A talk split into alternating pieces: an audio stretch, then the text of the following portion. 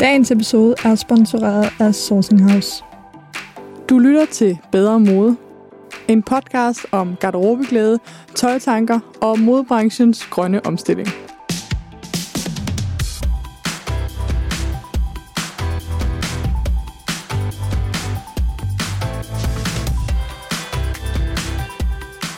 Velkommen til episode 27 af Bedre Mode podcast. Tænk, at vi har været i gang så længe. Jeg er mega nysgerrig på at høre, om du har lyttet med fra begyndelsen, eller om du er hoppet midt ind i. Hvis du er det, så kan jeg sige, at mit navn er Johanne Stenstrup. Det burde jeg måske have sagt i starten af hver episode. Men øh, jeg er Danmarks første bæredygtige modeblogger, og har i over 6 år fulgt godt med i alt, hvad der handler om bæredygtig og mode. Og øh, det er gået blevet min store passion, og heldigvis også mit job. I den tid har jeg også afprøvet en hel del nye koncepter, herunder også delekoncepter, og øh, det er noget af det, vi skal snakke om i dag. I 2019 der blev jeg sat på en blind date med forsker Else Skjold af vores øh, forlag Gyldendal, og der var heldigvis kemi lige fra dag 1. Så i vinteren 2020, der skrev vi en bog, som er baseret på 30 podcast-interviews. Det er de interviews, som du hører her i podcastens første sæson. Bogen udkom til august og kan købes alle steder, hvor man køber bøger. Og øh, hvis det skulle være gået nogens næse forbi, så hedder bogen altså Klæder dig bedre. Og vi håber virkelig meget, at det bliver et julegavehit. Men tilbage til dagens emne. Elsa og jeg gik i studiet med spørgsmålet, skal vi eje vores tøj? Det er et spørgsmål, som mange i modbranchen stiller sig selv lige nu, fordi cirkularitet er udnævnt til den helt store frelser. Hvis bare vi kunne få flere mennesker til at bruge det samme stykke tøj, dele det mellem hinanden og tjene penge på det flere gange, så kunne vi spare miljøet for en masse svineri. Eller hvad? Så simpelt er det nok ikke. Selvom jeg som sagt har prøvet en øh, hel del forskellige koncepter, herunder også bytte- og legekoncepter, så var det lige, da de kom frem, altså for nogle år siden.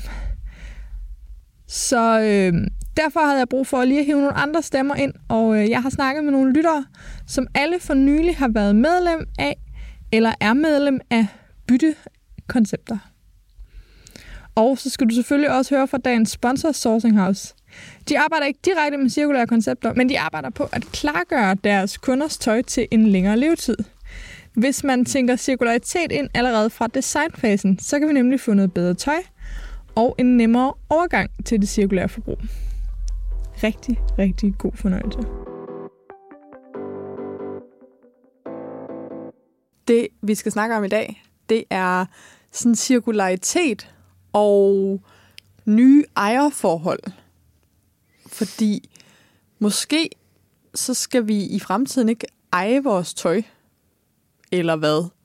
Det er i hvert fald meget spændende med cirkularitet, som er jo en del af det, men også det her med eje versus adgang til. Og der er jo helt klart nogle ting. Jeg tænker, øh, Else, vi er jo ikke lige gamle, men øh, hvor mange penge tror du, du har brugt på musik i løbet af dit liv? Jeg er nok ikke den, der har brugt mest, fordi jeg altid havde nogle øh, venner, der, okay. der, der købte musik, og så boede nogle kollektiver. Jeg var meget forkælet på den måde. Men så jeg har måske... måske ikke brugt så, så mange penge, men de brugte mange penge. Ja. ja det og du har de. både sikkert kassettebånd købt og ja. LP'er. Ja. Var, var du over minidisken også? Nej, ikke rigtigt. CD'er, LP'er, ja. Ja. Men altså i min teenage-tid selvfølgelig rigtig mange tomme kassettebånd, hvor man så sad og optog ja. fra Hype 3. Ja. Og, at, øh, ja. altså, musik er jo en fantastisk eksempel. Der er stadigvæk nogle få tosser, som bliver ved med LP'er. Ja. Men ellers så er, øh, var musik noget, man engang ejede. Mm-hmm. Og i dag, jeg, jeg kan ikke forestille mig, at jeg kommer til at betale for eje musik for fremtiden. Altså, det er simpelthen ikke længere en ting. Mm. Hvorfor skulle jeg eje musik? Ja. Altså, det handler jo om at høre det. Det mm. handler jo ikke om at mm. eje det. Ja. Tror du, vi når derhen med tøj? Jeg, jeg tror ikke, vi når derhen øh, med alt tøj. Nej, det Nej. tror jeg ikke. Øhm, altså, nu har vi været igennem at tale om alle de her... Øh, altså, hvor intimt vores tøj ja. øh, egentlig er for os. Og øh, jeg tror helt grundlæggende, at for overhovedet at kunne øh, forstå os selv og forholde os til os selv, så er der nogle af de ting, vi går med, vi bliver nødt til ligesom at have mm. selv fordi, øh, fordi de simpelthen forbinder os med, hvem vi er. Men med det sagt, så tror jeg, at der er rigtig mange ligesom områder, hvor at man øh, ikke, altså for eksempel arbejds- eller fritidssektorer, øh, sektorer, ja. hvor man ikke behøver at eje sit tøj. Og det kunne for eksempel være altså, en lang række arbejdspladser. Mm. Hvorfor er det, man skal lave nye skjorter, når der kommer ny visuel identitet og købe helt nyt? Eller kunne man lave ja. det lidt smartere? Det er noget, man, altså nogle designløsninger, sådan så man så ikke skal smide alle skjorterne mm. væk igen, ikke? så de kan noget andet. Sportstøj. Altså, det er jo fjollet, at vi skal ud og købe, for jeg ved ikke, hvor mange penge øh, skisportstøj, hvis vi ja. er ude at stå på ski, måske en uge om året, måske en uge hver fire, femte år. Man kunne godt forestille sig, at fremtidens skicharterrejser, så hed det bare inklusiv tøj. Yeah. Ligesom man på hoteller, så hedder det jo inklusiv håndklæder og yeah. badekåber. Ja, yeah. og jeg kunne også sagtens forestille mig, at man som led i sådan noget, altså øh, lokal branding, kunne sige, jamen altså på det her øh, hotel, der, der har vi nogle danske brands, der tilbyder, at du kan altså lege med mm. i det, kan du mm. prøve at gå øh, klædt i dansk design, og så kunne det være, at man kunne købe det med hjem, lidt af det som souvenir, men man kunne også bare have den her oplevelse af at danske den lidt ja, ja, ja. med sit tøj. Øhm. Det er en spændende tanke. Ja, den det... kunne også du til, hvis man... Altså, det er jo ikke særlig bæredygtigt at tage på verdensomrejse, men mm. hvis man rejser øh, på rundtur, så har man jo mange forskellige behov, som man ikke nødvendigvis har plads til i en kuffert. Ja, og altså, typ, altså hvis der er særligt, hvis der er nogen af de her, der, tager, der skal mange steder hen, så vil der være mange forskellige klima forhold, ikke? Og så vil og det jo faktisk, altså der, og kultur, og det er, jo, det er jo meget smart, at så den i ens øh, danske hotelgarderobe, der er der jo taget forbehold for, hvordan vi nu har været mm. her, ikke?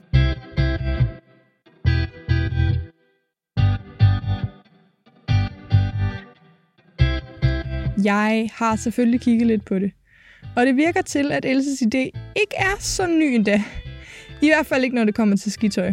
Ifølge min hurtige research er det dog ikke så meget hotellerne, der står for den her service, men der findes mange dedikerede udstyrsbutikker eller udlejningscentre i skiresorter verden over. Det er også her, du kan komme på skiskole, og det lyder jo egentlig meget smart. Men som du kan høre, er sport ikke noget, nogen af os har særlig stor erfaring med. Men hvad så med smart city-tøj? Det er også på vej. I december 2019 kom det frem, at det populære koncept Rent the Runway havde lavet partnerskab med en stor hotelkæde netop for at klæde turister smart på, uden at de behøvede at pakke en masse. Konceptet skulle stå sin prøve i 2020. I bagklubskabens klare coronalys blev det dog nok ikke året, hvor nye turistkoncepter skulle testes fuldt ud. Men lad os bare sige, at det er på vej.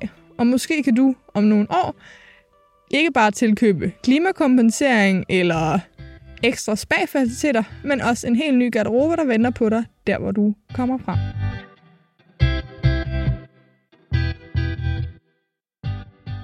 Jeg kan også sagtens se, at der er rigtig mange øh, arbejdsområder, hvor det er altså i hvert fald krævet, at man skal have noget nyt og noget meget, altså hele øh, mediebranchen, øh, det er da, altså det er da lidt tosset, hvis de skal gå og købe nyt tøj hele tiden. De kunne lige så godt have en legefunktion. Mm. Altså det kunne være super smart. Ikke? Ja. Øh, folk, der skal øh, tit til sådan noget, står til fine receptioner, hvor de mm. bliver taget billeder af, eller et eller andet. Hvorfor skal de have alt det tøj?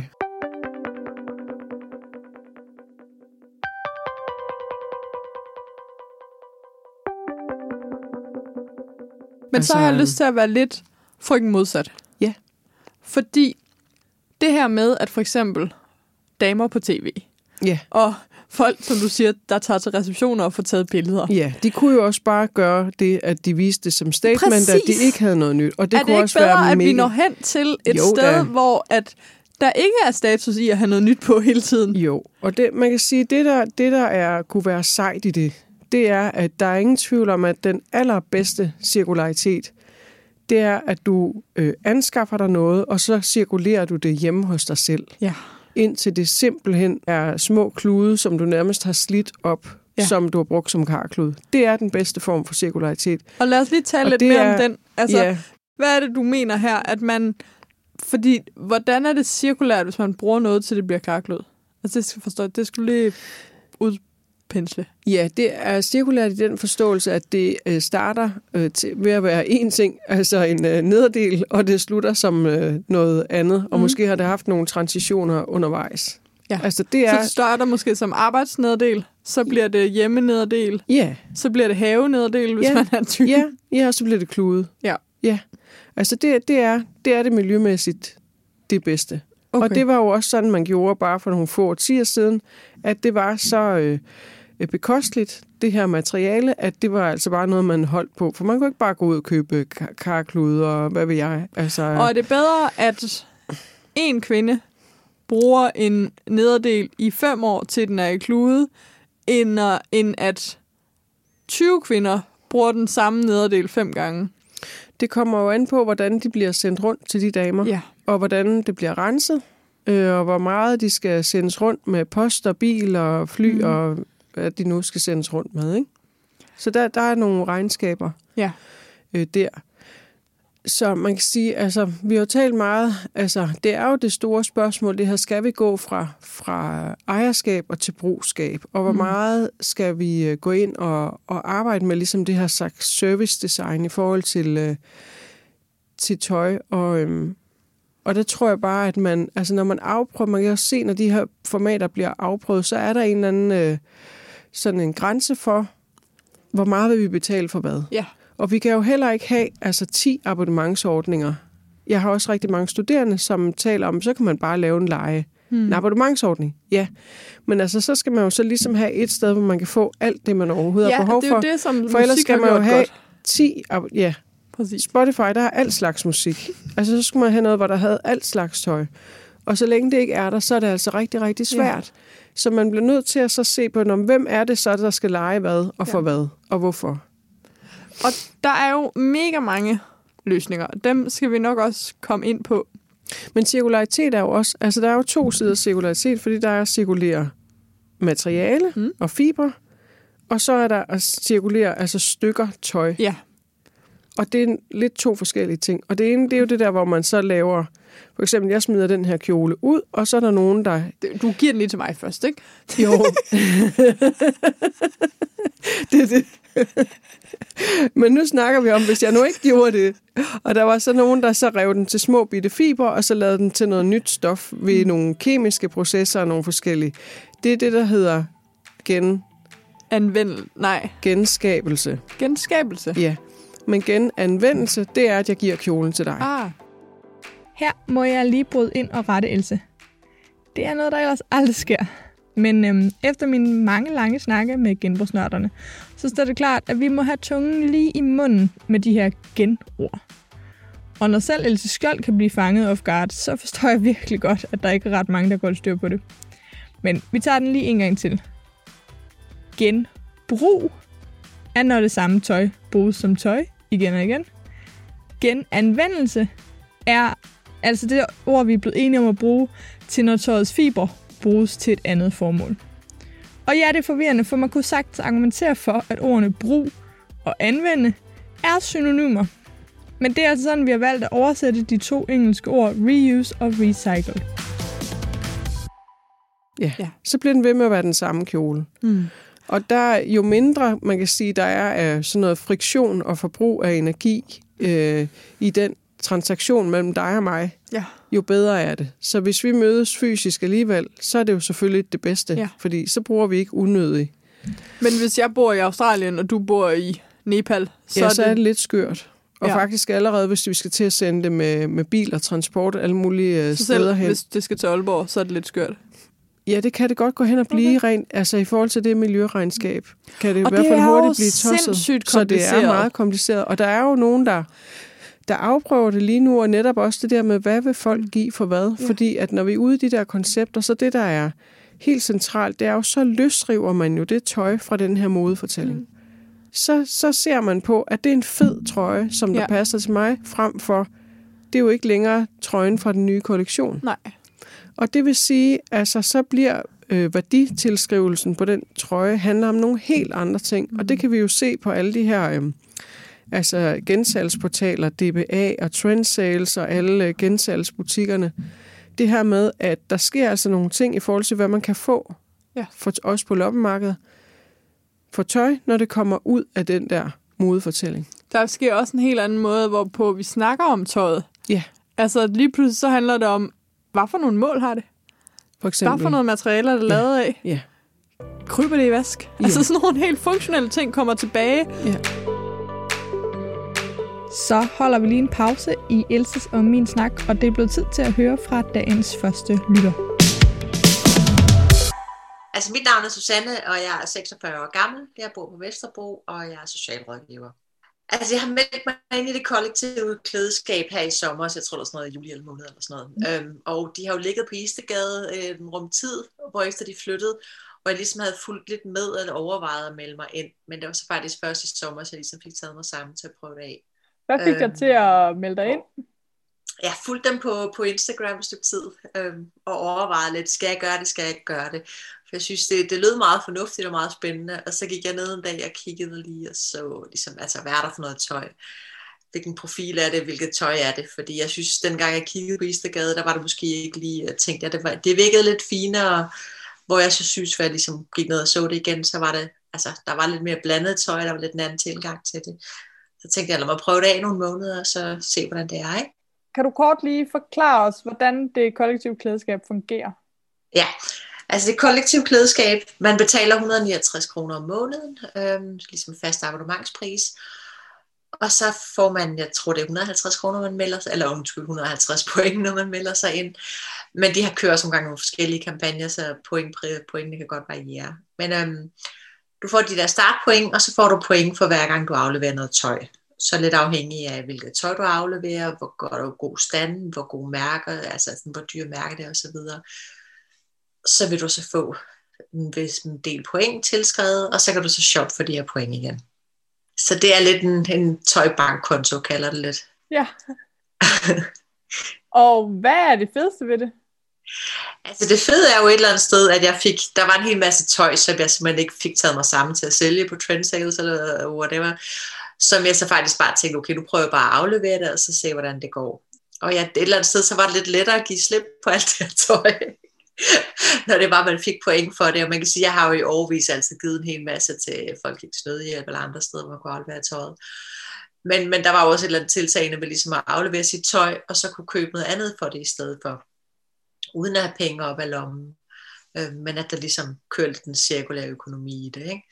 Og jeg synes, at jeg har, altså, jeg har fået nogle gode ting derfra, øh, både sko og kjoler og blazer og whatever, øh, meget forskelligt.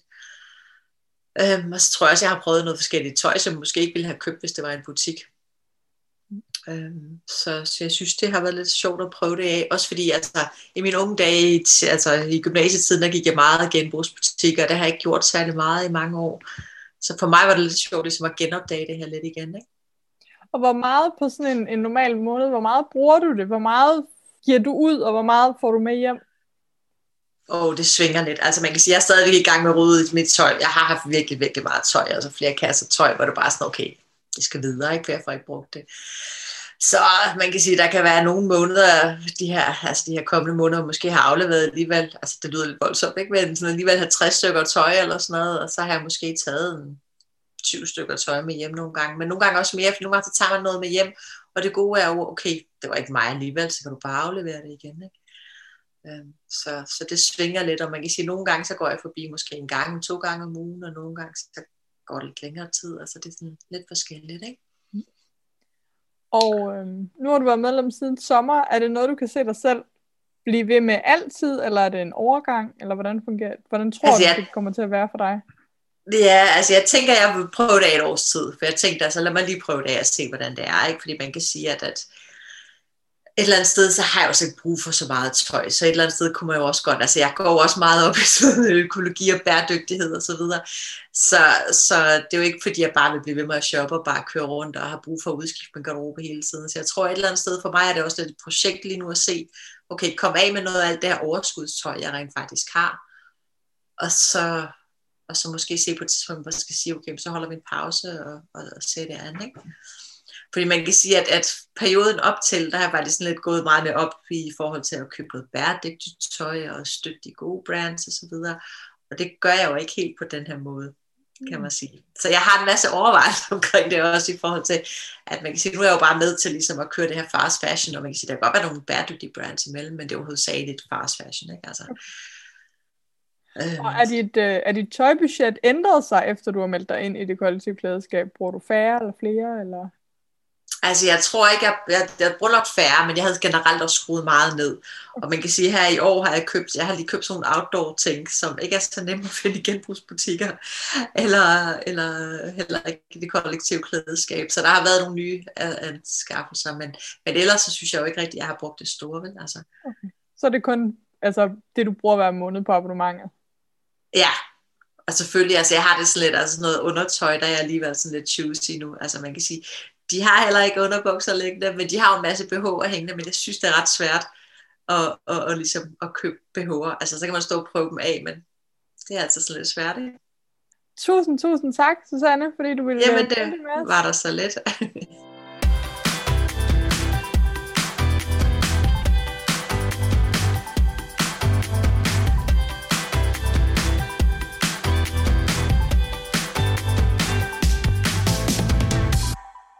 Men ellers, jeg synes, vi skal prøve at lægge den videnskabelige væk, fordi mm-hmm. at, øh, jeg skal nok snakke med nogen, der er endnu dygtigere end dig i sådan cirkulære koncepter. Ja.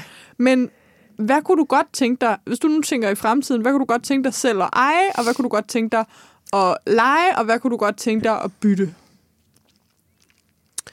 Øhm, jeg kunne da helt klart godt tænke mig noget med at kunne bytte. Altså nu har jeg jo, jeg har nævnt før, jeg har en tøjbytteklub, ja. og der er, er vi to, der altid er de skuffende typer, Nå. fordi vi, øh, vi køber for lidt fejlkøb, så vi har altså utrolig lidt med. Men med det sagt, er der selvfølgelig nogle ting, hvor at øh, selvom jeg gør mig umage, så får jeg da forelsket mig i noget, hvor det måske nok så mere mm. var kjolen, og jeg finder ud af, at der er et eller andet ved den, der gør, at det, den er ikke for mig. Ja. Og det, det synes jeg, der er det utrolig rart. Altså, øhm, der har jeg så brugt, øh, jeg ved ikke, om hun har fundet den helt rigtige form, men jeg har brugt en, der hedder Vera Vintage, blandt mm. andet til så indlevere, så kunne jeg få nogle point, og så kunne jeg købe noget nyt brugt hos hende. noget nyt brugt. Ja, ja, men jeg har også haft den her tøjbytteklub, hvor så har vi haft nogle forskellige systemer. Ikke? Øhm. Og hvad er det for noget tøj, du synes giver mening der at bytte? Kan man sige noget om det? Jamen, det er jo noget, hvor at øh, farven ikke har været rigtig, udtrykket ikke har været rigtig, eller det har været et eller andet, hvor jeg har snydt mig selv med de her, altså simpelthen nogle, nogle fejlkøb. Er det ja. sådan lidt mere spraglede ting, lidt mere designede ting? Altså er der en fælles... Jeg prøver ligesom at nævne frem til, om vi kan nævne nogle tøjkategorier, eller er det helt umuligt? Jamen, det er egentlig lidt umuligt. Fordi, men, men jeg kan sige, at det er jo forsøg på Altså tit så handler det jo om, at det er forsøg på at finde noget, der minder om det, der er perfekt. Mm. Man har ramt et eller andet, der er rigtigt, og så ser man et eller andet, der er samme familie, men det er ikke. Nej. Det er faktisk bare ikke så godt som det andet, vel? Øhm, kan det typisk være. Så der og er nogle det ting... andet spørgsmål, du sagde? Hvad kunne du tænke dig at lege så? Sportstøj. Sportstøj? Altså skitøjet simpelthen? Altså, for eksempel, jeg blev inviteret op og gå i nogle bjerge, Mm. Og fik at vide, at nu skulle jeg så både have sådan nogle vandrestøvler, og jeg skulle have regnsæt, og så nogle praktiske ting, der ejer jeg altså ikke. Nej. Nej. Øhm, så det ville da have været dejligt, hvis man kunne lege det. Og det er altså. jo simpelthen så sjovt, for der kan jo sidde en modsat dig, som siger, ja. uh, jeg vil ønske, at jeg kunne lege en pæn kjole til, når ja. jeg skal et eller andet ind i København. Ja. Og så slider jeg mine vandrestøvler op. Ja. Og jeg tror, jeg tror simpelthen, det er sådan, at hvis man skal øh, de der legekoncepter, der handler det virkelig om at forstå, hvad det er for nogle mm. behov, folk har, og hvad de så vil betale for det. Helt sikkert. Fordi det er ikke nødvendigvis det samme, som man kan sælge i butikker jo, så det er en helt anden viden ja. om os forbrugere, man faktisk skal have. Er der så noget tøj, som du helst ikke vil bytte med andre eller lege, altså som du bare gerne vil eje? Bestemt. Og hvad kan man sige noget fælles om det? Det er, at det er, at det er den her samling af sådan nogle yndlingsting, øh, eller at det er noget, der har øh, altså personlig betydning for mig, altså som der er minder i. For Hvad med eksempel, basis og undertøj og sådan noget? Det betyder måske knap så meget. Okay. Så for dig er det, det mere vigtigt godt... med den emotionelle tilknytning til det? ja, jeg har ikke så meget emotionel tilknytning til mit undertøj. det kan jo være, at der er andre, der ja. har det. Og så er det jo også det, der lytteren skal vide, at du er ikke særlig bakterieforskrækket heller. Der er ikke sådan en... Nej, nu har jeg fået den der øh, vaskemaskine med det der dampprogram, og der er ikke mange bakterier, der slipper Nej. ud af det, det kan jeg sige. Men jeg er, øh, men jeg er, øh, jeg er pragmatisk, så jeg, altså, jeg lugter efter, mm. om det faktisk er beskidt. Ja. Altså det er ligesom det der med mad. Kigger man på datoen, mm. eller ja. undersøger man, om det er blevet dårligt? Helt sikkert. Ja. Jeg tror, jeg har det lidt ligesom dig i forhold til sportstøj. Altså, jeg ved ikke, om jeg nogensinde kommer til at stå på ski, men hvis jeg gør, så bliver det en engangs øh, ting. stå og stå. ja, ja, præcis. Øh, det har jeg aldrig prøvet. Jeg har aldrig ønsket mig det. Lige så vel, så øh, er der helt sikkert andre sportsgrene, som ja. jeg godt kunne prøve en gang. Jeg har faktisk aldrig tænkt på, at sportstøj kunne være sådan en ting, øhm, man kunne lege. Altså, man leger jo også, når man går ind og spiller bowling. Ja, så leger man, man jo for eksempel skoene med, ikke? Øhm, og jeg kan sagtens se, at i forhold til alt sådan noget funktionstøj, ja. altså når du tager på oplevelsesture, når du skal på det er mega rideferie, når du skal på et eller andet, hvor der er klatreferie, ja. hvor der er noget specialtøj, at der vil man med stor fordel så man kunne lave en servicesektor der. Fordi ja. det er noget, som det er rigtig, det skal være rigtig holdbart og godt, og det skal mm. være det skal være rigtig vandtæt, og det skal ja. være rigtig ordentligt. Og fordi det er den gode kvalitet, så kan det også betale sig at lege det ud. Men det giver jo mega god mening. Og så holder man det også samme sted, altså for eksempel et resort eller et hotel, mm. så det skal ikke sendes rundt til alle mulige mulige steder. Vi skal nu på virksomhedsbesøg, og øh, jeg er taget ud for at møde med Sourcing House. Midt imellem samples og stofprøver skal vi nemlig snakke om, hvordan de forbereder deres kunder på de her nye forretningsmodeller. Og øh, med mig har jeg Silke. Hej. Hej. Dejligt, du er med igen. I er jo sådan et konsulenthus, der hjælper virksomheder med at blive mere grønne på alle mulige områder. Mm. Men jeg tænker også, at nye forretningsmodeller må fylde noget i jeres arbejde. Det gør det også. Og øhm, hvordan snakker I med Toy Brands omkring nye forretningsmodeller? Vi, vi taler med dem om, at de skal være opmærksomme på, hvad det er for en påvirkning, de har med de valg, de træffer. Mm. Og hvad for nogle konkrete valg, de så kan træffe, øh, som er bedre end andre. Så det handler meget om at gøre sig klart, hvad er det, man vil med det, man gør. Og hvor meget fylder det her med de cirkulære modeller i, øh, i de brands, I arbejder med? Det begynder at fylde mere, men det er jo rigtig meget nogle forberedende skridt, øh, vi kan gøre opmærksom på, man skal tage for at nå derhen. Der er ikke mange, der kommer og, og har en helt fast cirkulær model til en start, det vil jeg sige. Der er vi ikke endnu, men der er også meget arbejde, der skal gøres inden.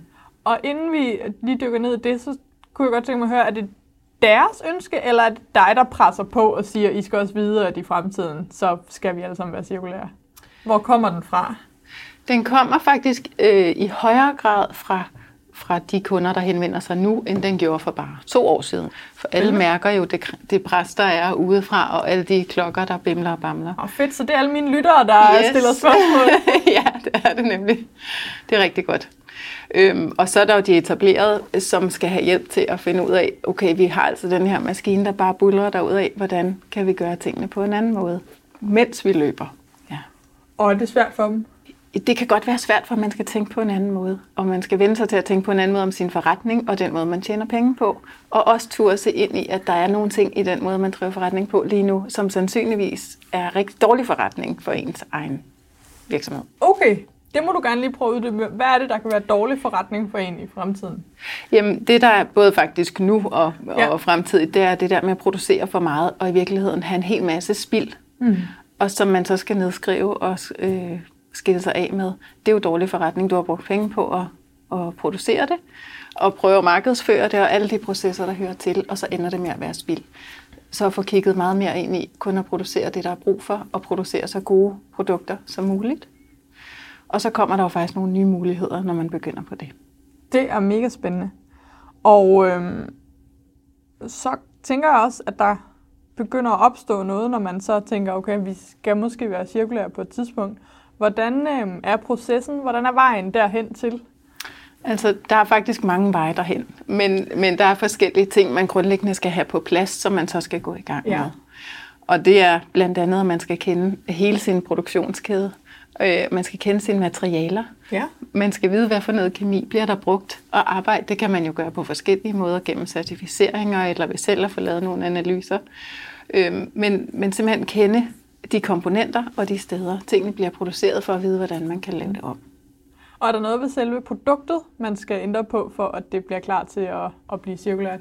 Man skal kigge på produktsundhed, og man skal kigge på... Produktsundhed lige Ja, kemi. Ja, Ja, selvfølgelig. og man skal kigge på rigtig meget kvalitet. Kvalitet er simpelthen hovedtingen her, når vi skal snakke øh, cirkularitet, for vi skal jo holde produkterne så højt i kæden som muligt, eller i så høj værdi som muligt, i længst mulig tid. Mm. Og det betyder, at, at det kan ikke nytte, at det er jo ikke cirkulært, hvis man bruger det, og så kyler det i en tekstilcontainer.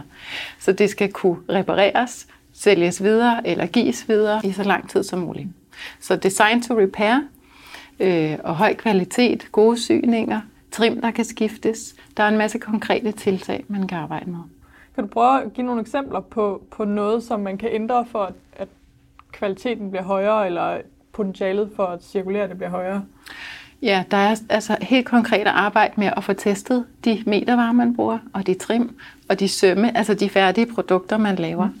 Og det betyder jo også noget for hastigheden af, hvor hurtigt man kan producere, når man skal kende sine produkter så godt, som man skal, for at kunne lave dem bedst muligt.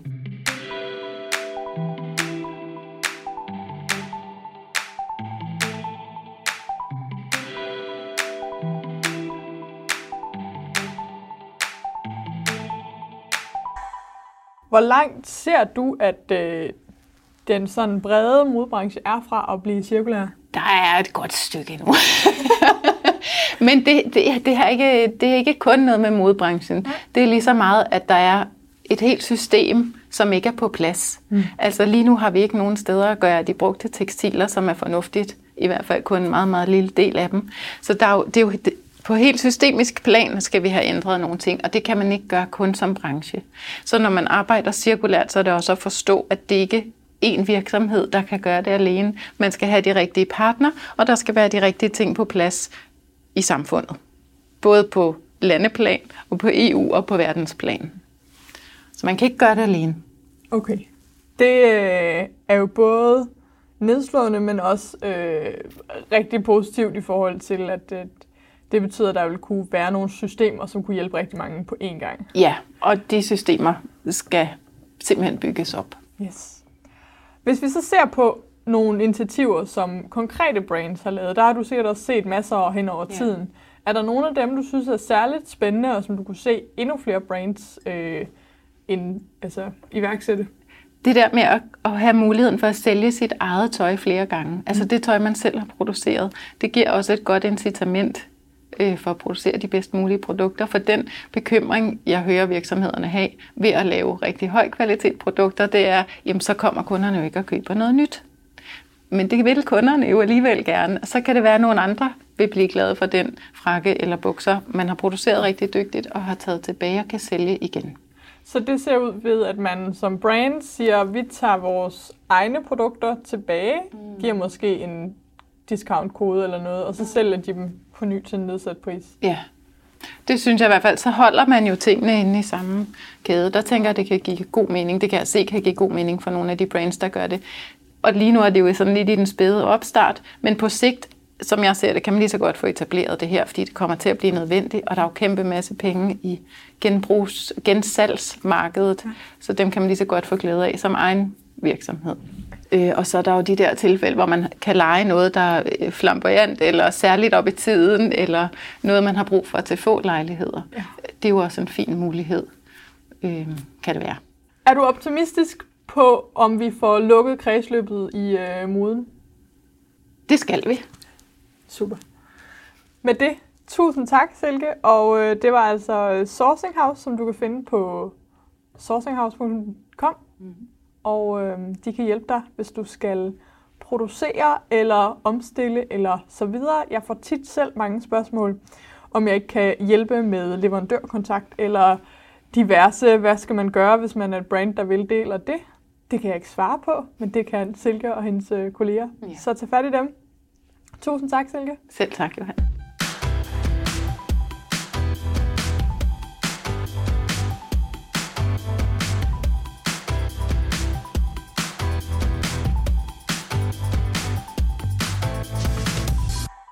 Var der en ting, hvor jeg godt gad at være medlemskab af noget. Ja. Jeg gad godt være medlem af en jeansbank. Ja. Fordi at jeg øh, tager på og tager af de samme 5 kilo på min hofter og min mave. Mm. Og jeg kan godt lide højtalede jeans, og det er altså to størrelser i jeans, jeg godt kan øh, Jeg varierer med. variere Ja. med. Og der tror jeg ikke, du er unormal. Nej, jeg ved, at jeg ikke er unormal. Ja.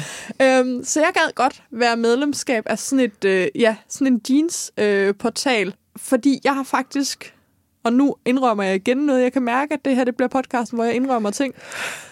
Jeg tror, jeg har købt 10 par jeans de sidste tre år. Det synes jeg er for mange. Ja.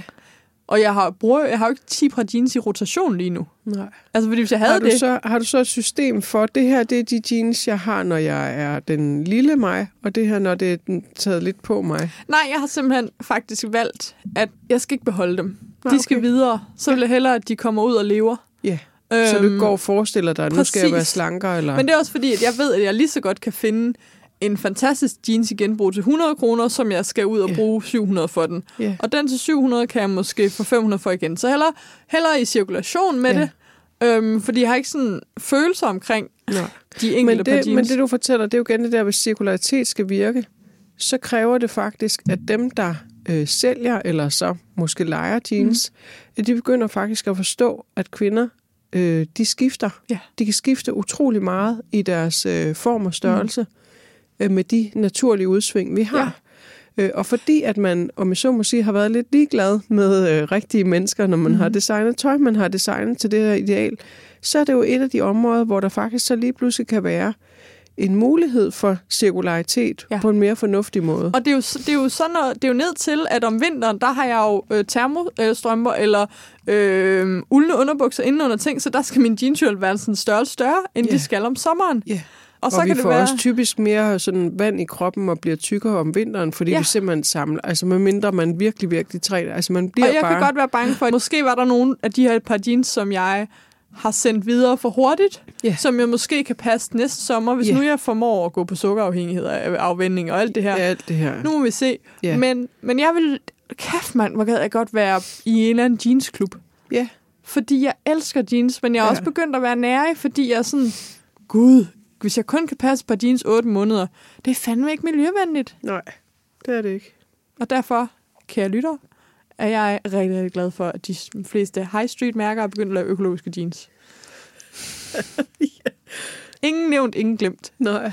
Men øh, jeg Men det mange... løser jo stadigvæk ikke helt dit øh, problem med, at det er for kort tid. Nej, det gør dig. det jo ikke. Men det, Nej. gør det, det løser jo problemet, om jeg har råd til at anskaffe mig så mange jeans. Ja. Med nogenlunde. I hvert fald lille øh, lettelse på samvittigheden. Øh, Meget lille. Ja. Men altså, jeg skal også bare have pæne jeans, der, hvor Ja. min mave kan være i. Ja. Så det vil jeg... Jeg, jeg er meget enig i. Lege sportstøj. Måske også lege... Jeg gad jo godt gå i Europa bare en gang imellem. Altså, der er mange, jeg mangler invitationen. Ja. Men jeg gad godt lege en Europa, hvis jeg skulle til noget. Ja. Altså, så der er helt klart... Men der er jo et marked. Og der har Ja. været et marked i mange år, ikke? Ja. Og der er folk, der lever fint af det. Ja, Men så jeg det tror, er- hele det her med at koble, man kan sige, tøjindustri med turisme. Ja, det er, det er så spændende. Det har jeg slet Øh. ikke hørt om. Det øh, må vi... Vi må lige undersøge, om der er nogen, der gør det. Ja. Jeg, jeg kunne faktisk... Altså, jeg kender kun rigtig bowlingskoene.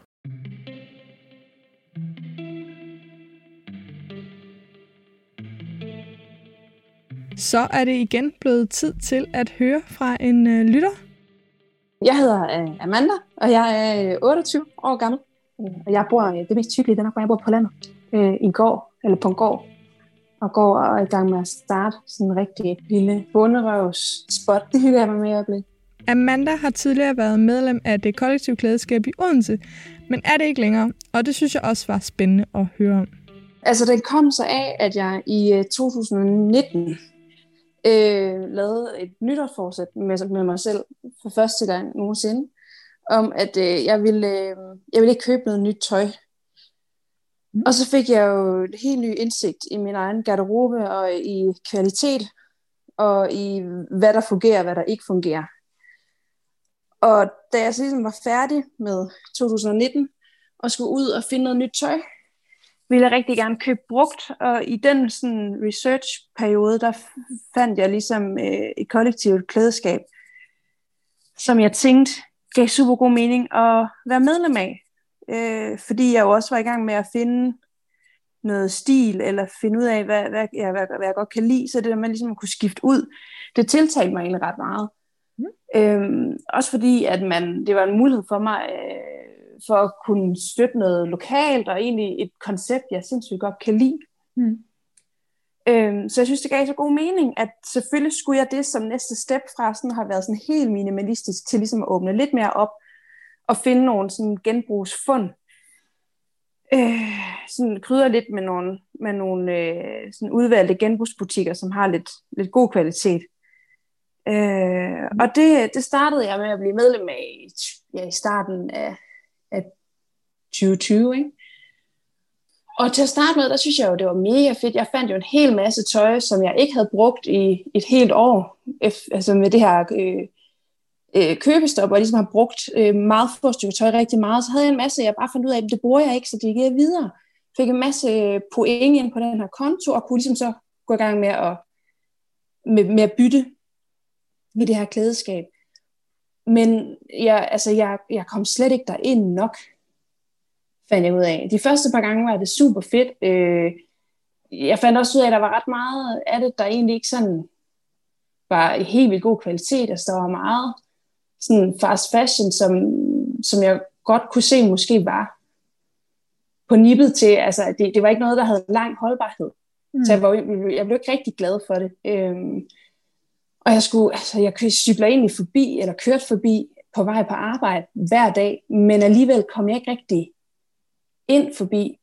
Mm. Og jeg fik ikke rigtig brugt det. Altså, jeg havde ikke behovet for at udskifte så tit i min garderobe. Jeg, jeg fandt egentlig ud af, at, at det gav mere mening for mig at have lidt, som bare virkelig godt. I stedet for at skulle gå og redefinere en stil hele tiden. Mm. Øhm, så, så det passede bare ikke rigtig til mig, tror jeg. Tror du, du havde fundet ud af det, hvis ikke du havde prøvet at være medlem? For det lyder til, at du lidt måske havde savnet det, og så fik det, og så fandt ud af, at det alligevel ikke var det? Nej, jeg havde, jeg havde selvfølgelig ikke kunne finde ud af, at det ikke var mig, altså uden at have prøvet det. Mm. Og jeg synes, det, det, der var jo et eller andet ved også at have det sådan i baghånden. Øh, altså, min mand, han spurgte mig rigtig mange gange, om, om ikke jeg skulle melde mig ud af det, fordi det var et abonnement. Jeg betalte jo til det hver måned, uden at, uden at få det brugt. Mm. Øhm, men det kunne, jeg ikke, altså, det kunne jeg ikke have sagt mig selv. Jeg troede virkelig, at det ville passe til mig og, og harmonere med, med det, jeg var i gang med. Hvor mange måneder nåede du at være medlem? Jeg har nået at være medlem i omkring tre kvart år. Ja. Og hvor længe tror du, du kunne, kunne nøjes med at være medlem, for ligesom at prøve af, om det var noget for dig? To måneder. Okay. Måske tre altså jeg tror, jeg kom derned de første tre måneder, og efter det, så, så jeg, jeg, jeg, jeg manglede det virkelig ikke. Mm. Altså jeg fik lavet det der udskift i min garderobe en gang, det var jeg mega glad for. Jeg har også fundet nogle fund der. Men, men jeg, har ikke, altså, jeg havde virkelig ikke brug for det, og så var det, så var det lidt sådan noget, en lidt dårlig samvittighed også ikke at komme derned, og, og så pengene blev bare brugt på ingenting. Så, så jeg er glad for indsigten, for jeg har jo lang tid tænkt, at det her, det, det skulle jeg prøve, det var lige mig. Så det har vi fået udelukket nu, men, men super god læring og, øh, og et ja. godt fix. Og tusind men tak for ikke det. mig. Øh, give den læring videre til os her i podcasten. Ja, det var så lidt.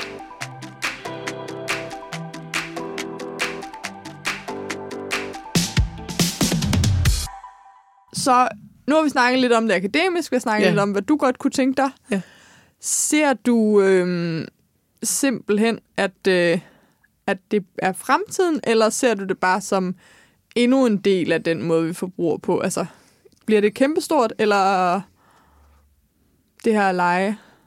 Altså, jeg kunne jo godt drømme om, at vi... Øh, altså, fordi det, vi snakker om med cirkularitet, det er jo ligesom, at det, vi skal have et mere fornuftigt mm. ressourceflow. Ja. Vi skal eller være med at, at tømme øh, vores øh, planet for ressourcer, og, øh, og så svine planeten til igen med nogle ressourcer, vi har brugt mm. for lidt. Det skal ligesom øh, det skal flyde noget langsommere og mere fornuftigt. Det er det, vi taler om, når vi taler ligesom den rigtige cirkularitet. Ikke? Øhm, og der er det klart, at det her med at, at øh, lege eller um, bytte eller så videre, det er jo nogle af de ting, vi egentlig har gjort, altså før i tiden også. ja. i, øh, i stor stil. Øhm, og jeg tror, at den her bæredygtige omstilling kræver høj grad, at vi går lidt tilbage og ser, hvad var det egentlig, man gjorde? Og hvordan var det egentlig, man tjente penge på det? Øh, fordi det gjorde man jo. Og så skal det selvfølgelig omsættes til i dag og alle mulige øh, digitale løsninger, og hvad vil jeg, og moderne liv i det hele taget, og at det faktum, at vi kvinder, vi er på arbejdspladsen og ikke sidder derhjemme. Men der er bare nogle, altså, der, de, alle de der såkaldt nye forretningsmodeller er jo slet ikke nye. De er jo Nej. gamle og meget, meget velopbrødet gennem mange tusind år. Så jeg tror, det er det der med at lure i kortene. Hvad var det nu? Fordi der var en stor del af det her med altså vedligehold, men også lege ja. af tøj til bestemte ting, tror jeg. Jeg, tror, jeg kan ikke forestille mig, at det bliver sådan, at vi alle sammen gerne vil øh, la, altså bare lege og ikke eje Nej. vores garderobe, fordi det er simpelthen for tæt på os, og det har egentlig ikke noget med med mode at gøre. Det har noget med, at det er så tæt på vores identitet. Men der adskiller tøj sig jo også i høj grad fra musik, fordi selvom musik har levet på et kassettebånd, så har det jo altid været noget, der var i luften. Det er immaterielt. Altså, ja. Ja. hvor tøj, det, er, det kan næsten ikke blive mere materielt. Nej, det er det. Og vi kan ikke undvære stoffet. Nej. Altså, hvor vi kan godt undvære Og det er jo helt ned til, at når, altså, når jeg interviewer folk, så er det jo noget med bestemte lyde, eller bestemte dufte, mm. eller, eller sådan nogle meget øh, øh, ja. sensoriske oplevelser, som der gør en glad, eller mm. tryg, eller øh, forankrer en i, hvem man er, eller alle mulige ting. Ikke? Så der tror jeg simpelthen, vi ville blive mega stresset og helt bims i låget, hvis vi bare lavede et system, hvor vi slet ikke måtte eje noget. Fedt. Men man kan måske gøre sig selv lidt klar til, måske opstår der et projekt, og måske kan man være klar til det. Ligesom jeg ligesom har pinpointet, okay, prøv at stopper et, et jeans-koncept op, så skal jeg være medlem, fordi jeg kan godt se, at jeg har en for høj gennemløbstid. Det kan være, at du skal hoppe på et eller andet eksklusivt kjolekoncept, fordi du har en forkaldet for kjoler, du kommer for evig tid til at have en mm. vis cirkulation i dem. Så måske overveje, hvad er det i din garderobe, som du skifter ud med mere jævne mellemrum end andet, mm. og kan du måske bare sådan mentalt gøre dig klar til det, for der er jo også en barriere her.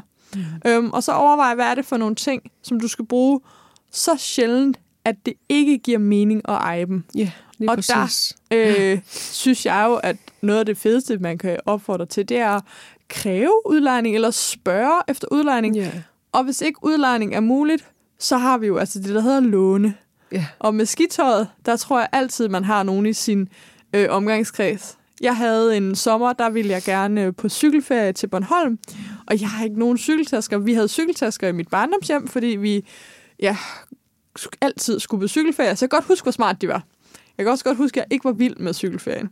Men så skrev jeg rundt i min andelsforening øh, og spurgte, om der ikke var nogen, der havde nogle cykeltasker, jeg måtte låne i to mm. uger. Og det mest fantastiske skete jo, at der var en fyr, som skrev, ved du hvad, jeg har købt de mest dyre cykeltasker. Jeg brugte dem to gange. Jeg vil elske, hvis du tog dem yeah. til Bornholm. Yeah. Altså han blev nærmest glad for, at de fik en cykeltur mere. Yeah. Yeah. Øhm, og sådan tror jeg bare, der er nogle ting derude, hvor at det er desværre så nemt i dag at finde noget på udsalg. Eller købe det brugt, men der er jo ikke engang nogen grund til at købe et par cykeltasker brugt. Nå, så meget plads har vi nemlig heller Nej. ikke. Nej, præcis. Så, så prøv. Altså jeg har for eksempel nu altså nogle vandrestøvler, kan jeg jo lige så godt sige, og nogle regnbukser, som altså det kommer ikke det kommer simpelthen ikke på. Altså vil jeg hellere blive våd. Altså, det kommer ikke på mig. Ja, men sådan er det jo. Ja. Så du fik ikke, du kunne ikke lege det der, da du blev inviteret op? Du Ej, måtte have... jeg købte det brugt på den blå okay. vis, ikke? Men, øh, men der er jo bare nogle ting, som det ikke engang giver mening at købe Jeg vil brugt. sige, at mine kolleger kunne ikke genkende mig, mine forældre ville heller ikke have kunne genkende mig. Jeg kunne knap nok genkende mig selv. Fantastisk. Ah, men altså, det er lige ved, du skal dele et billede af vandreelse. Næppe. Jeg har delt billeder af jeg kunne, godt, tøjbunken. altså, jeg kunne da godt blive besnæret af, når, hvis der var et eller andet sådan noget øhm, haveferie i Sydengland, hvor der var med ja. tilhørende et eller andet lækkert, øh, sådan noget, hvor man kunne sådan udleve sit øh, et eller andet... Øh, sådan noget øh, look. Du ved ikke engang, hvor ordene er for over, det. Overklasse look, hvor man kunne gå rundt. Det er Ah, sådan ja. noget, sådan nogle, øh, ligesom... Øh, House and Gardens Ja, øh, sådan noget. Liv. Altså, så, havde man, så var det ligesom en del af pakken. Ja. Eller, altså, jeg ville jo så aldrig vælge noget med sport, vel? Men det var der så andre mennesker, der ville. Jamen, jeg har Ja. tit tænkt på, at jeg kunne godt tænke mig det der øh, gå tureferien. Men Ja. jeg har simpelthen ikke fodtøjet til det. Nej. Så den skulle ligesom komme indbygget med Ja. fjeldrevenbukserne og Ja. øh, vandreskoene. Og... Ja, selvom man siger, at de der vandresko, dem skal man gå til, for det, så de kan Jamen, blive det ens egne eller sådan noget. Men altså, det må de få løst. ja. Ja, det må de jo designe anderledes. Så overvej i dit skab, hvad har du, der er så indgangsting for dig, at øh, du at køb simpelthen ikke giver mening. Og Ja. hvad har du tænkt, du har høj udskiftelighed, hvor at du kan gøre dig sådan mentalt klar til en dag at betale for et abonnement. For der skal nok komme et abonnement, Mm. og øh, det har brug for, at der er nogen, der er de første, der springer på det, for at det bliver en succes. Ja. Det tror jeg, vi vil slutte med her. Et øh, afsnit, der skulle have været kort, men vi har jo altid meget at sige. så øh, ja.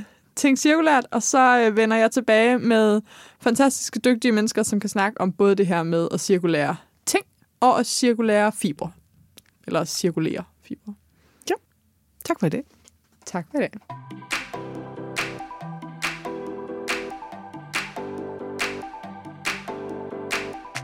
Det var det, vi havde til dig i dag omkring delekoncepter. Vi kommer til at øh, snakke mere om det, som jeg teaset om. Men først så skal vi øh, lige om et par uger have en lille julespecial. Podcasten udkommer hver anden onsdag, og jeg er sindssygt glad for, at du lytter med. Jeg elsker mere end noget som helst andet, når du giver lyd fra dig, dig der lytter med. Det kan være, at du lægger en anmeldelse i din podcast-app. Det betyder rigtig, rigtig meget, men det er jo ikke alle apps, der kan det. Det kan være, at du deler på sociale medier, at du hører podcasten. Eller det kan være, at du sender en mail eller en Instagram-besked om, at du har hørt en episode, og den øh, sat noget i gang. Jeg vil vildt gerne høre fra dig, og øh, de særligt søde beskeder, de bliver altså også sendt videre til Else Skjold. Så tusind, tusind tak, fordi du lytter med. Podcasten her, den er udgivet af mig, Johanne Stenstrup. Den er klippet færdig af Annette Halstrøm, og så er Else Skjold med som med tilrettelægger. Vi lyttes ved.